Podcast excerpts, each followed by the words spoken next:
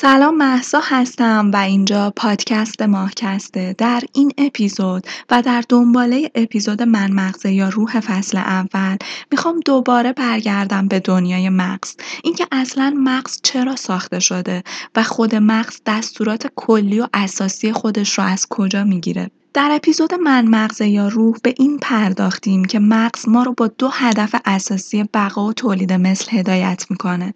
و امروز و در این اپیزود می‌خوام به این موضوع بپردازم که دستور بقا و تولید مثل چطور در مغز ما برنامه ریزی شده و به عنوان هدف اصلی در اومده. ژنها این کدهای ساخت حیات ما اسرار پیچیده ای رو درون خودشون جای دادن که آشنایی ما با این رمز و رازها می‌تونه ما رو به شناخت بهتری از خودمون برسونه. بریم که با همین اپیزود رو شروع کنیم که یک مقدمه مهم برای دلیل ساخته شدن مغز و رفتارهای مختلفیه که در موجودات زنده می‌بینیم. و این بررسی واجه های مثل غریزه یا آگاهی رو برامون به چالش می‌کشه.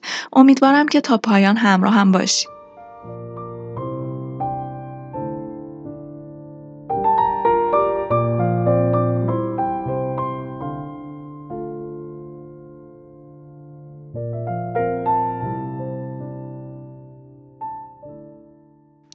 اصطلاحی به نام ماشین بقا می‌خوام استفاده کنم که منظورم همون موجودات زنده هستن. موجوداتی که کارشون حفظ و مراقبت و انتقال و بقای ژن هاست. ماشین های بقا در ابتدا شبیه به ظرفی بودن که کارشون محافظت ژن ها در برابر محیط بیرون بود. در روزهای نخستین شکلگیری حیات اونها از مولکول های کربندار تغذیه می‌کردن که در سوپ حیات به سادگی قابل دسترس بود. اما اون سوپ پر از مواد غذایی با تابش خورشید و گذشت قرنهای طولانی مواد کربندار خودش رو از دست میده. یک شاخه اصلی از ماشین های بقا که امروز گیاهان نامیده میشن شروع به استفاده مستقیم از نور خورشید کردن و از مولکول های ساده با استفاده از نور خورشید مولکول های پیچیده تری رو ساختن که اون مولکول های پیچیده به عنوان ماده غذایی جایگزین مواد کربندار سوپ اولیه شدن و نیازهای گیاهان رو برطرف کردن. اما شاخه دیگه‌ای که امروز به نام حیوانات میشناسیمشون فهمیدن چطور از حاصل دسترنج و زحمت گیاهان استفاده کنند. اما هر دوی این گروه ها یعنی هم گیاهان و هم حیوانات برای افزایش کارآمدی خودشون در مسیرهای متفاوتی راهکارهای بیشتر و بیشتری رو تکامل دادن و مدام شیوه های تازه‌ای رو برای زندگی پیدا کردن. زیر شاخه ها و زیر شاخه ها تکامل پیدا کردن و هر کدوم روش های خاص خودشون رو برای امرار معاش پیدا می‌کردن. در دریا، روی زمین، هوا، زیر زمین، بالای درخت و داخل بدن موجودات زنده دیگه. یک حیوان به صورت یک کل هماهنگ حرکت می‌کنه. به صورت یک واحد. اما در واقع بدن یک موجود زنده یک کلونی از ژن هاست انتخاب طبیعی ژن هایی رو ترجیح داده که با بقیه همکاری می‌کنن. در رقابت شدیدی که بر سر بقا وجود داره در تلاش بیوقفه ای که برای خوردن ماشین های بقای دیگه و فرار از خورده شدن وجود داره لازمه در بدن موجود زنده به جای آشوب و هرج و مرج هماهنگی وجود داشته باشه. همونطور که وقتی که از فیزیک کلاسیک و نیروی جاذبه و سیارات مختلف و مدارهاشون حرف می‌زنیم ساده تره که پای کوانتوم و دنیای پیچیده ذرات رو وسط نکشیم. معمولا ترجیح اینه وقتی از بدن یک موجود زنده حرف می‌زنیم پای ژنها رو وسط نکشیم و با جزئیات کاری نداشته باشیم و با بدن به عنوان یک کل واحد برخورد کنیم. می‌خوام از عملکرد نورون ها براتون بگم. بافت عصبی ما اعصاب بدن ما رو همین نورون ها تشکیل میدن. و در واقع نورون ها پل ارتباطی بین مغز و سایر اندام ها هستن. نورون ها در اصل سلولن و مثل سلول های دیگه هسته و کروموزوم دارن. اما از دیواره سلول نورون ها چیزی دراز و باریک شبیه به سیم بیرون اومده و معمولا یک سیم بلندتر از بقیه سیم هاست که بهش آکسون میگیم. عرض آکسون ها عددی کوچیک و میکروسکوپیه اما طول آکسون ممکنه به متر هم برسه. چیزی به اندازه گردن یک صرافه آکسون ها معمولا به صورت رشته های از سیم کنار همدیگه قرار می گیرن و یک کابل زخیم چند رشته ای به نام عصب رو تشکیل میدن. در واقع ما هم ماشین های سیم کشی شده ای هستیم و شاید تنها تفاوتمون با ماشین ها در جنس سیم و سیم کشی ها باشه.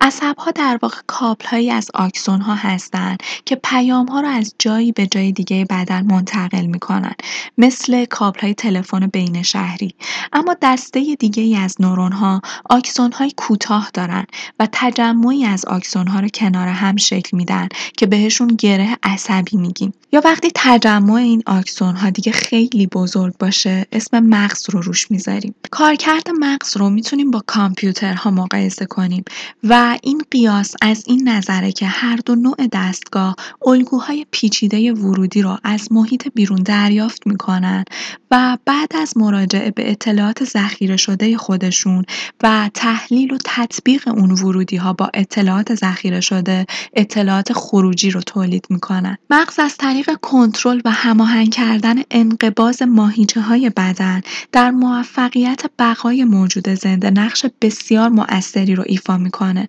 برای این کنترلگری هم به هایی نیاز داره که به ها وصل باشه و ما به این ها که از مغز تا ها و های حرکتی ما کشیده شدن میگیم اعصاب حرکتی. اما نکته حیاتی و کلیدی در عملکرد اعصاب حرکتی در حفظ بقا وجود داره. مهمه که ماهیچه آرواره فقط زمانی منقبض بشه که چیز با ارزشی برای گاز زدن در اون وجود داشته باشه و انقباض ماهیچه پا زمانی اتفاق بیفته که موجود زنده نیاز به فرار برای حفظ بقا یا نیاز به شکار داشته باشه.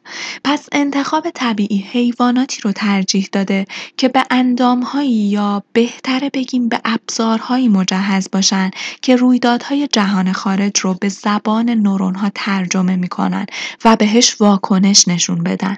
مغز به وسیله هایی به نام اعصاب با اعضای حسی و دریافت کننده رویدادهای محیط بیرون مثل چشم و گوش، های چشایی یا حس لامسه در ارتباطه. کارکرد های حسی موجودات زنده بسیار شگفت انگیزه که شاید خیلی کم بهش توجه کنیم. شاید همون وجه تمایزی که باعث میشه کامپیوترهای فوق پیشرفته سرعت پردازششون در برابر ها مغلوب باشه. دستگاه های ورودی فوقالعاده ماست که در کامپیوترها وجود نداره. چشم گوش بینی پوست گیرنده هایی هستند که کامپیوترهای فوق پیشرفته ما هرگز وجود همچین ورودی های پیشرفته ای رو تجربه نکردن.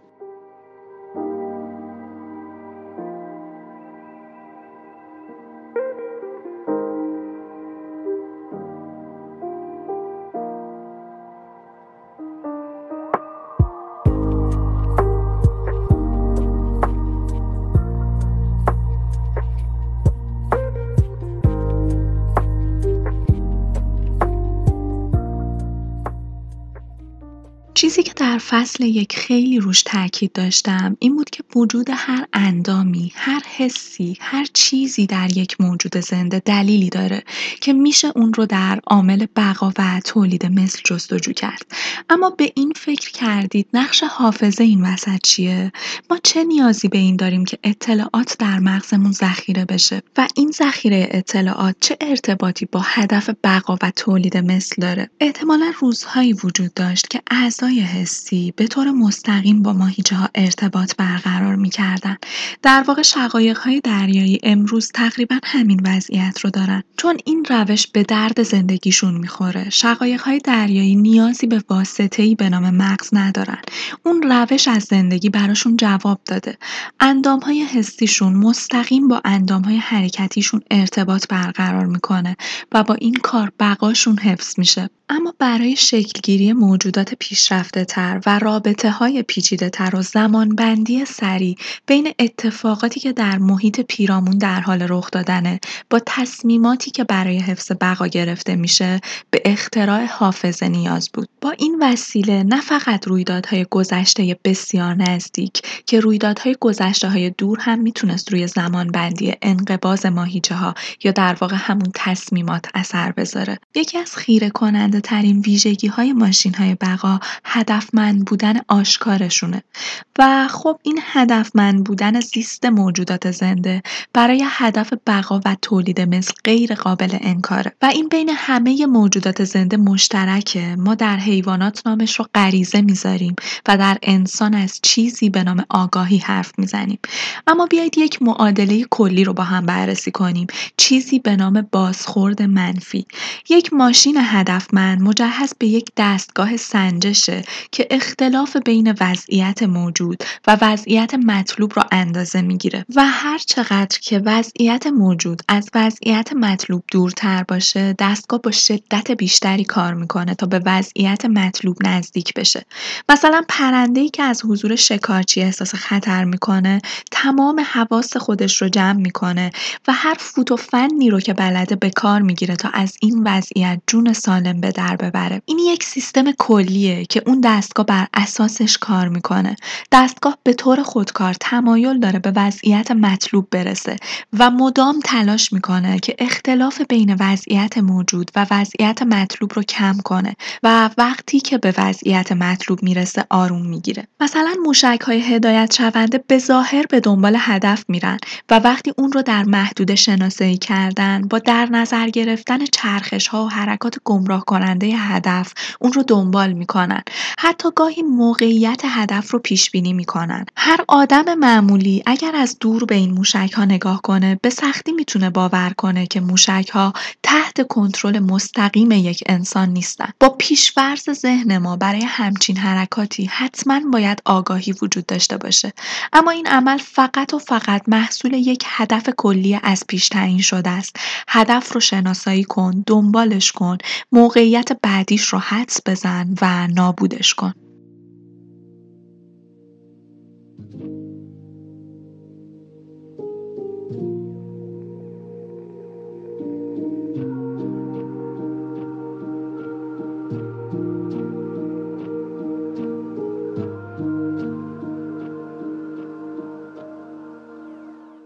روشن‌تر شدن داستان می‌خوام مثالی رو در رابطه با شطرنج بازی کردن کامپیوترها براتون بگم.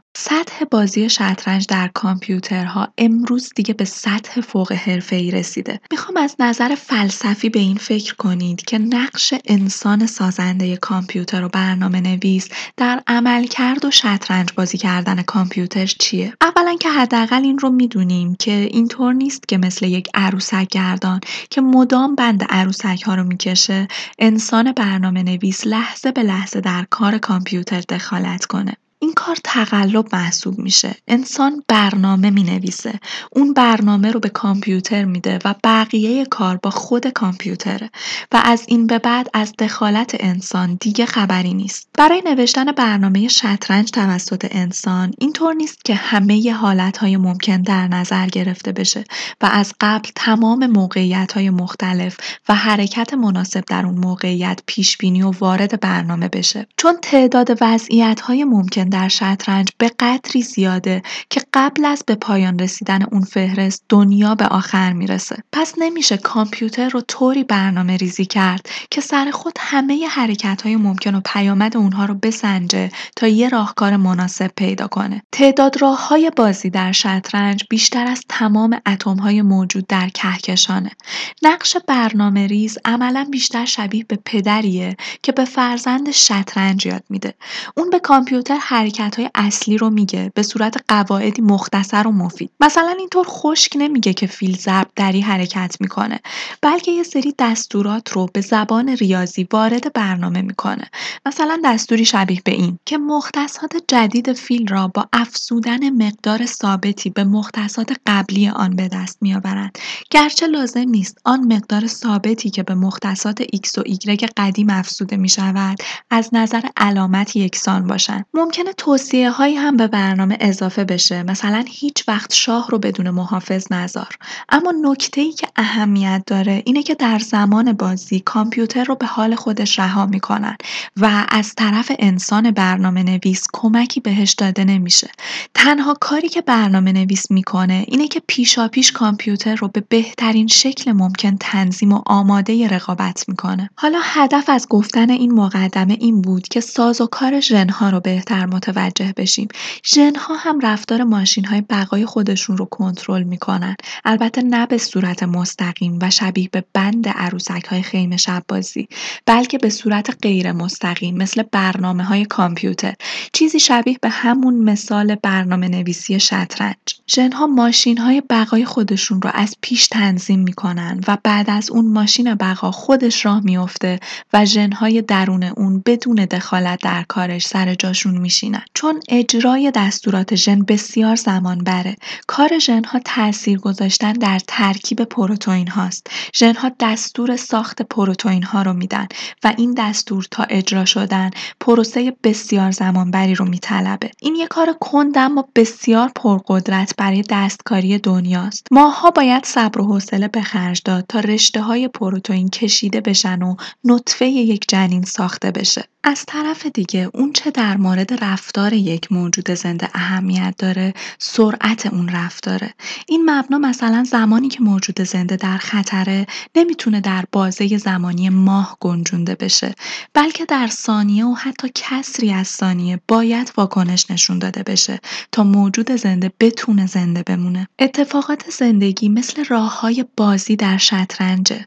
ژنها باید آموزش دستورات به ماشین بقای خودشون رو نه جز به جز بلکه به صورت ارائه راهکارها و فوتوفنهای کلی از زندگی انجام بدن. همونطور که یانگ میگه عملی که ژنها باید انجام بدن شبیه به پیشگوییه. وقتی ماشین بقای جنینی داره ساخته میشه خطرها و مسائل اون هنوز ناپیدا و در آیندهش پنهان شدن. کسی نمی‌دونه برای این جنین قرار چه اتفاقی بیفته و چه خطراتی تهدیدش می‌کنه. نه هیچ انسان پیشگو و نه هیچ ژنی نمی‌دونه. اما بعضی پیش های کلی امکان پذیره. ژن خرس قطبی می‌تونه با آرامش پیشگویی کنه که دنیای آینده خرس قطبی یا بهتره بگیم همون ماشین بقای هنوز متولد نشده سرده. از نظر ژنها این پیش بینی به حساب نمیاد. در واقع ژنها اصلا فکر نمی‌کنن.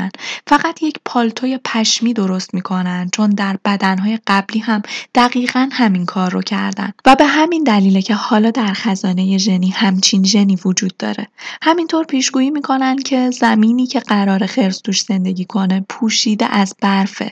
و جنبه عملی این پیشگویی این میشه که کت رو به رنگ سفید میبافن که با محیط همرنگ باشه.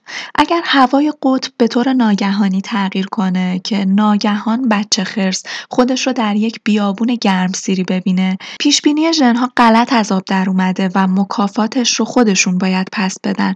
در نتیجه بچه خرس و ژنهای داخلش با هم محکوم به نابودی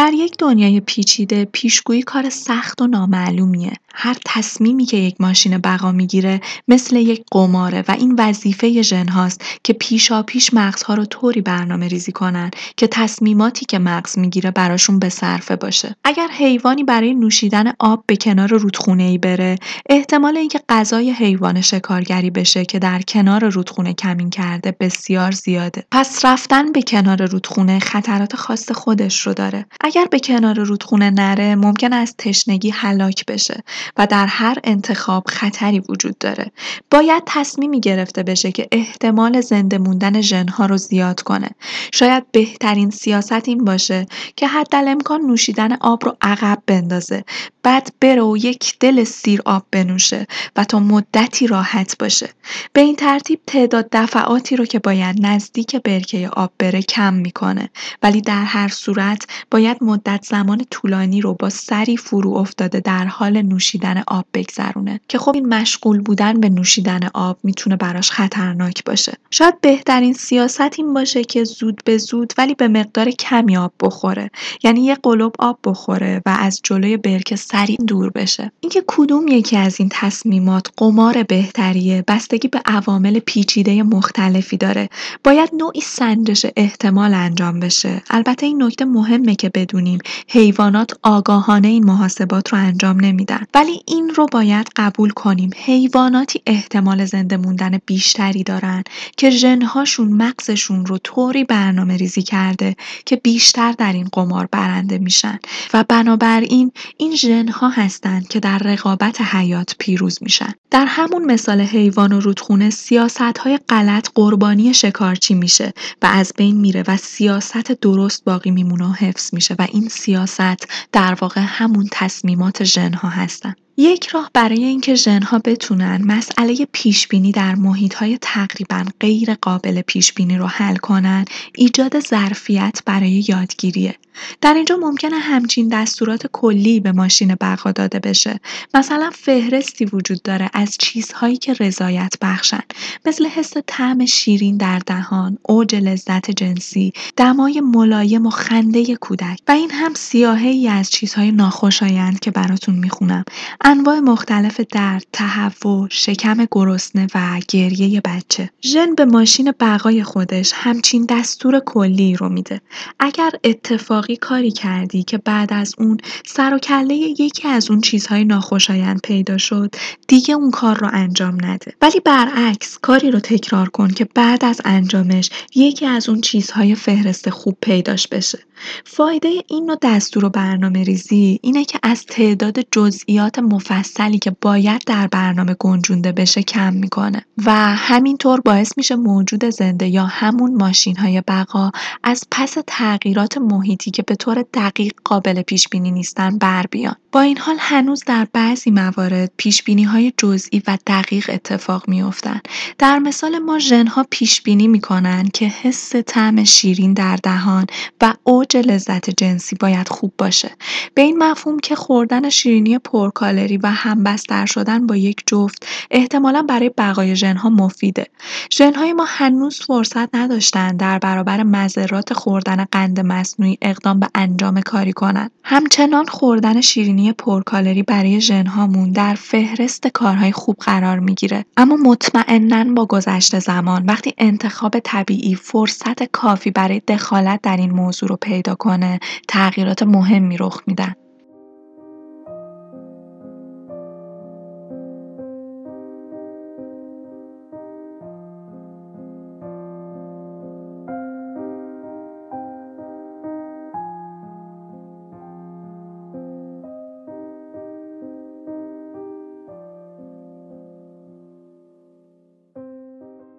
بعضی از های کامپیوتری بازی شطرنج از راهکارهای یادگیری استفاده میشه. این ها وقتی با انسان یا کامپیوترهای دیگه بازی می‌کنن به تدریج بهتر میشن.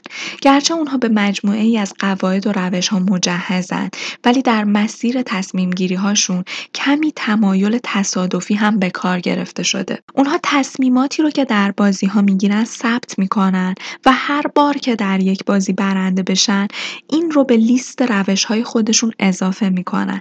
به طوری که احتمال اینکه دوباره این روش رو به کار بگیرن بسیار بیشتر میشه. این یکی از استراتژی های ژن های موجودات زنده هم هست. یکی از جالب ترین روش های پیش بینی آینده شبیه سازیه اما شبیه سازی چیه؟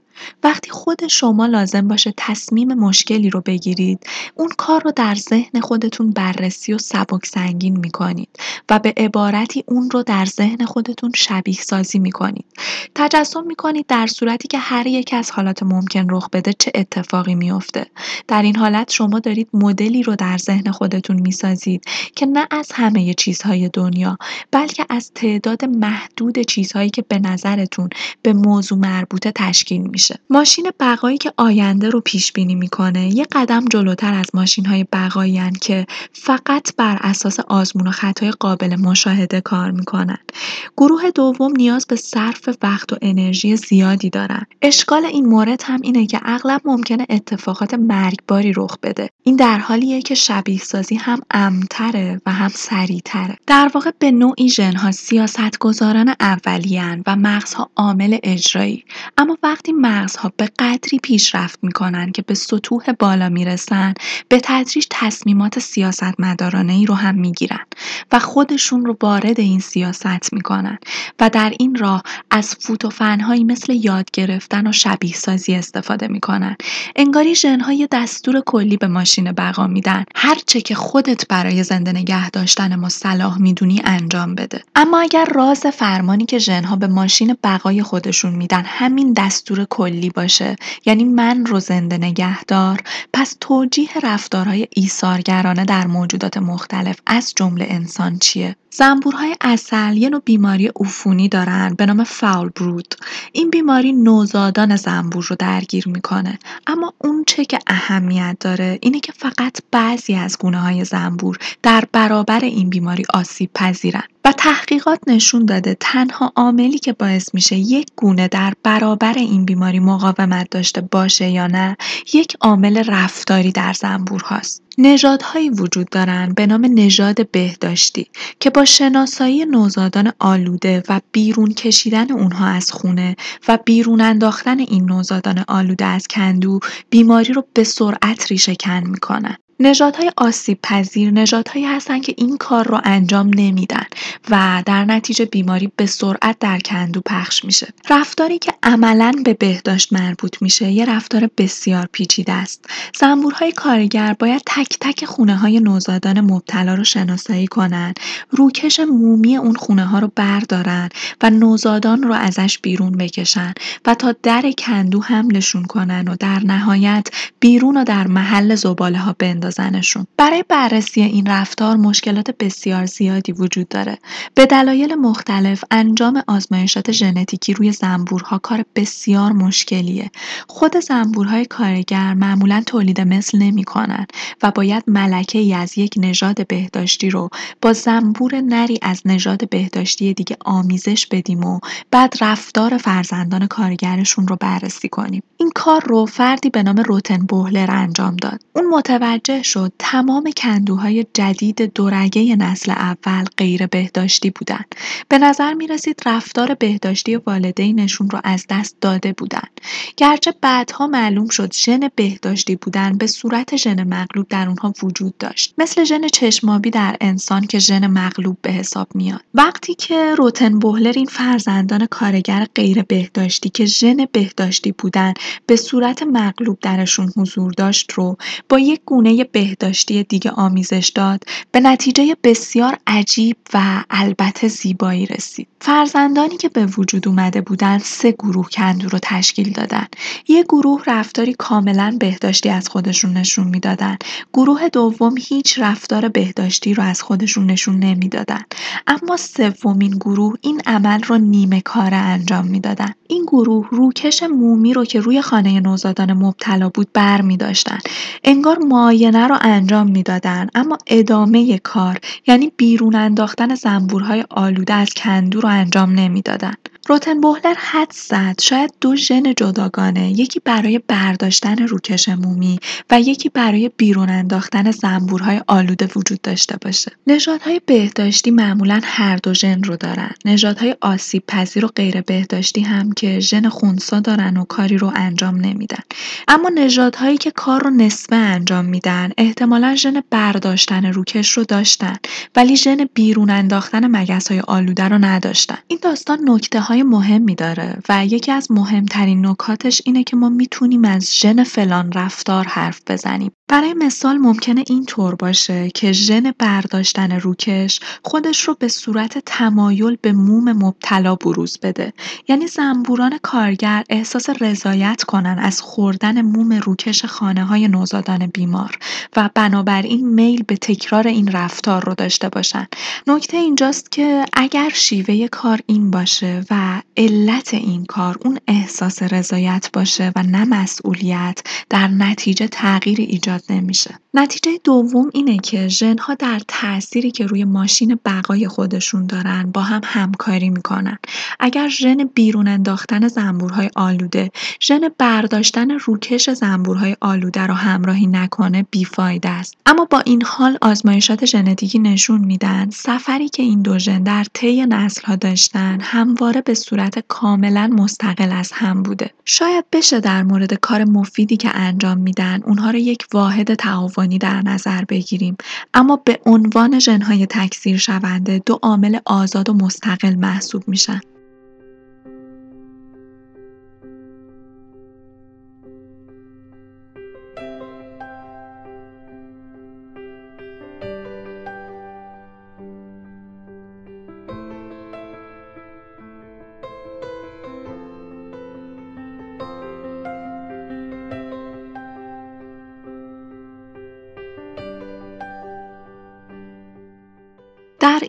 استدلال لازمه برای انجام انواع کارهای غیر محتمل هم حضور ژنها رو در نظر بگیریم.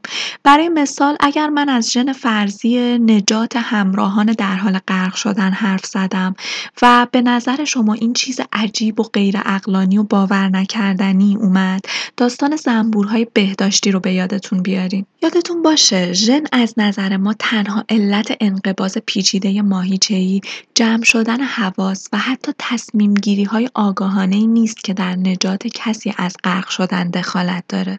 ژن تنها چیزی نیست که باعث میشه ما رفتاری ایثارگرانه از خودمون نشون بدیم. اما تنها چیزی که باید بپذیریم اینه که در حالی که شرایط یکسان باشه و بسیاری از ژنهای ضروری و عوامل محیطی حضور داشته باشن برای یک ژن این امکان وجود داره بدنی رو بسازه که بیشتر احتمال داره کسی رو از غرق شدن نجات بده. وقتی که یک ماشین بقا رفتار یا حالت دستگاه عصبی ماشین بقای دیگه ای رو تحت تاثیر قرار میده شاید بشه گفت که با اون ارتباط برقرار کرده مثال های زیادی هم در این رابطه وجود داره مثلا آواز پرندگان صدای قورباغه و جیرجیرک ها تکون دادن دم و موهای گردن سگ دندون نشون دادن شامپانزه و حرکت بدن و زبان انسان. تعداد زیادی از این راه های ارتباطی به طور غیر مستقیم راه رو برای زندگی بهتر ژنهای خودشون باز می‌کنن. حیوانات برای مؤثر کردن ارتباط خودشون دست به هر کاری می‌زنن. آواز پرنده ها نسل های پی در پی انسان ها رو مبهوت خودش کرده. آب دزدک ها با سر و صدا در راهروهای زیرزمینی که با دقت به شکل یک شیپور تقویت صدای بلندگو می‌سازن صدای آوازشون رو به شدت بلند می‌کنن و به گوش همگونه های خودشون میرسونن. یه مثال فوقالعاده دیگه رقص زنبور هاست که وقتی می‌خوان پیامی رو به هم بدن یا مثلا آدرس مکانی رو که توش غذا پیدا کردن به هم کندوی های خودشون بدن رقص خاصی رو انجام میدن که در اون رقص زاویه اون مکان با خورشید مختصات دقیق محل و نشونه هایی رو به هم میدن که به راحتی هم کندوی ها اون آدرس رو متوجه میشن. و بینظیر و شگفت انگیز این رقص و پیچیدگی به اندازه زبان انسانی رو میشه توش پیدا کرد رفتارشناسان به طور سنتی معتقدند که علت تکامل علائم ارتباطی نفع دو سویه برای فرستنده و گیرنده اون بوده. برای مثال جوجه های کوچیک وقتی گم میشن یا خیلی سردشون میشه با جیک جیک کردن بلندی روی رفتار مادرشون تاثیر می‌ذارن. اثر فوری این کار معمولا احضار مادره که مادر به سمت جوجه کشیده میشه و دوباره جوجه رو به سمت گروه هدایت می‌کنه. از این نظر میشه گفت که این رفتار به خاطر سود دو جانبش تکامل پیدا کرده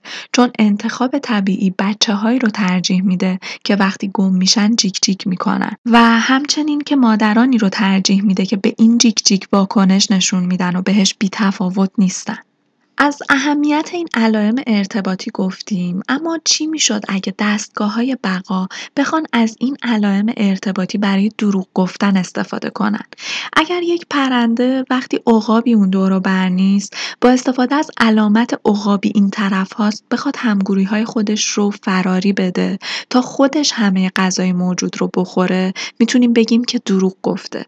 و این دروغگویی رو میشه اینطور تفسیر کرد که منظورمون این نیست که این پرنده با تصمیم قبلی و آگاهانه قصد گول زدن همگروهی های خودش رو داره. بلکه منظور اینه که پرنده دروغگو با دور کردن پرنده های دیگه به غذا دست پیدا کرده. بسیاری از حشرات مثل پروانه ها با پیدا کردن ظاهری شبیه به حشرات دیگه که بدمزه یا نیشزن هستن بقای خودشون رو حفظ می‌کنن. در واقع باعث میشن شکارچی ها اونها رو با حشرات بدمزه و سمی اشتباه بگیرن و سمتشون نیان و یا میلی به خوردنشون نداشته باشن. جالب اینم بدونید که گاهی خود ما هم گول می‌خوریم و مگس راه راه زرد و سیاه رو با زنبور اشتباه می‌گیریم و ازش میترسیم. سیاد ماهی در ته دریا صبورانه منتظر میمونه تا با محیط اشتباه گرفته بشه. تنها چیزی که ازش به چشم میاد بخشی گوشتیه که مثل یک تکه کرم در سر قلاب ماهیگیری در حال پیچ و تاب خوردنه. این تکه کرم مانند از بالای سر این ماهی بیرون زده. وقتی یه ماهی کوچیک بهش نزدیک بشه سیاد ماهی تکه کرم مانندش رو در مقابلش به رقص در میاره و با اون تکه کرم مانند ماهی رو گول می‌زنه و اون رو به طرف جایی که دهان ناپیداش قرار داره میکشونه. ماهی که برای شکار کرم به سیاد ماهی نزدیک شده خودش شکار میشه و وارد دهن سیاد ماهی میشه. سیاد ماهی با استفاده از تمایل اون ماهی کوچیک به اجسام کرم مانند پیچان بهش دروغ میگه و ماهی کوچیک که دروغ سیاد ماهی رو باور کرده به سرعت تومه اون میشه. جالبه که ما در ایران هم نمونه این چنینی رو داریم. افعی شاخدار دم انکبوتی که عکسش رو در قسمت توضیحات پادکست می‌ذارم براتون در ایلام و کرمانشاه دیده شده. دم این مار کاملا شبیه به یک انکبوته و با این کار حیوانات دنبال شکار رو به سمت خودش میکشونه و وقتی تومه بهش نزدیک بشه بدن پنهان شدهش رو بیرون میاره و یه شکار راحت نصیبش میشه. بعضی از ماشین های بقا از میل جنسی دیگران به نفع خودشون استفاده می‌کنن. یک نوع گیاه ارکیده به خاطر شباهت زیادی که گلهاش به زنبورهای ماده دارن زنبورهای ماده رو ترغیب می‌کنن که بهشون جفت بشن. این جفت شدن برای گل نفعی که داره افشانده شدن گرده است. چون زنبوری که فریب دوتا گل رو خورده باشه گرده یکی رو به دیگری منتقل می‌کنه. کرمهای شبتاب که در واقع نوعی سوسک هستن با فرستادن نور توجه جفت خودشون رو جلب می‌کنن.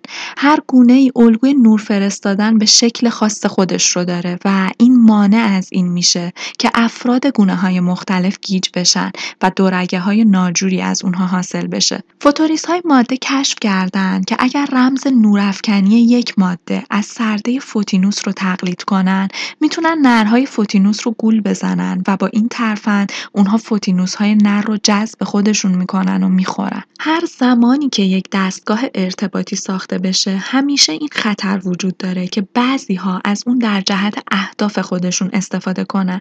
ما باید انتظار دروغ و فریب رو داشته باشیم و اینکه هرگاه منافع ژنهای افراد مختلف از هم فاصله بگیرن از ارتباط به صورت خودخواهانه بهره برداری میشه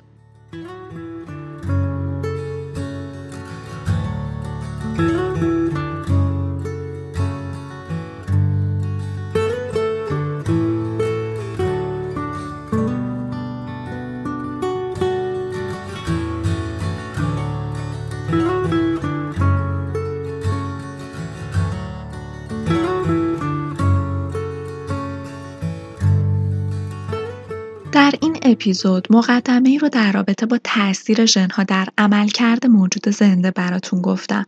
این تاثیر خواه تأثیریه که رفتار موجود زنده رو شکل میده. شاید روزی در دنیای پیچیده کوانتوم به سرنخهایی دست پیدا کنیم که توجیه دنیای قابل لمس خودمون برامون تر بشه. مطمئنا این داستان در زیست ما هم تکرار میشه. ما با شناخت ژنها و کدهای حیاتمون حتی می‌تونیم دلیل رفتار و عمل عملکرد خودمون رو پیدا کنیم. در هفته آینده این بحث رو ادامه میدیم و بیشتر در دنیای موجودات زنده به تحلیل و بررسی می‌پردازیم. منبع اصلی این اپیزود کتاب ژن خودخواه آقای ریچارد داکینز بود و این فصل از کتابش اونقدر جذاب و کامل بود که جایی برای اضافه کردن منبع دیگه برام باقی نذاشت و حیفم اومد که بخوام از جایی کم کنم یا چیزی رو بهش اضافه کنم. نکته مهم اینجاست که دقیق شدن روی طبیعت و رفتار موجودات زنده می‌تونه شگفتی های این جهان رو برامون رو کنه و این کاریه که آقای داکینز به خوبی انجامش میده. این مقدمه رو داشته باشید که در هفته های آینده خیلی خیلی بیشتر و دقیق تر به بررسی این موضوعات می‌پردازیم. ممنون میشم ماهکست رو همچنان حمایت کنید و در پلتفرم های مختلف دنبالش کنید و نظراتتون رو برام بنویسید. ماهکست رو به عزیزانتون هم معرفی کنید و می‌دونید که ماهکست اسپانسر نداره و حمایت شما می‌تونه کمک بزرگی برای ادامه این راه برام باشه.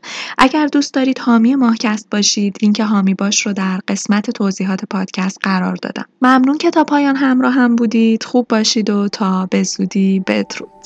چقدر ساده به هم ریختی روان مرا. برید قصه دل کندنت امان مرا.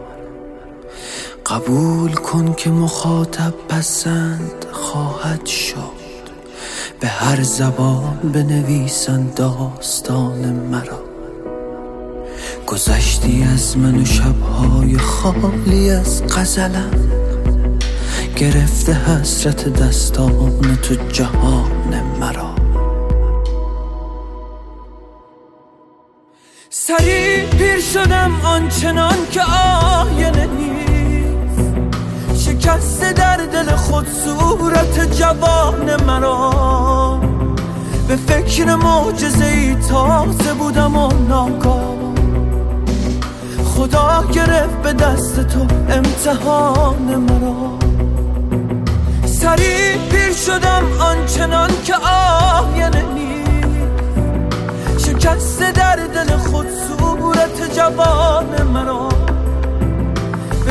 معجزه ای تازه بودم و ناگاه. خدا گرفت به دست تو امتحان مرا.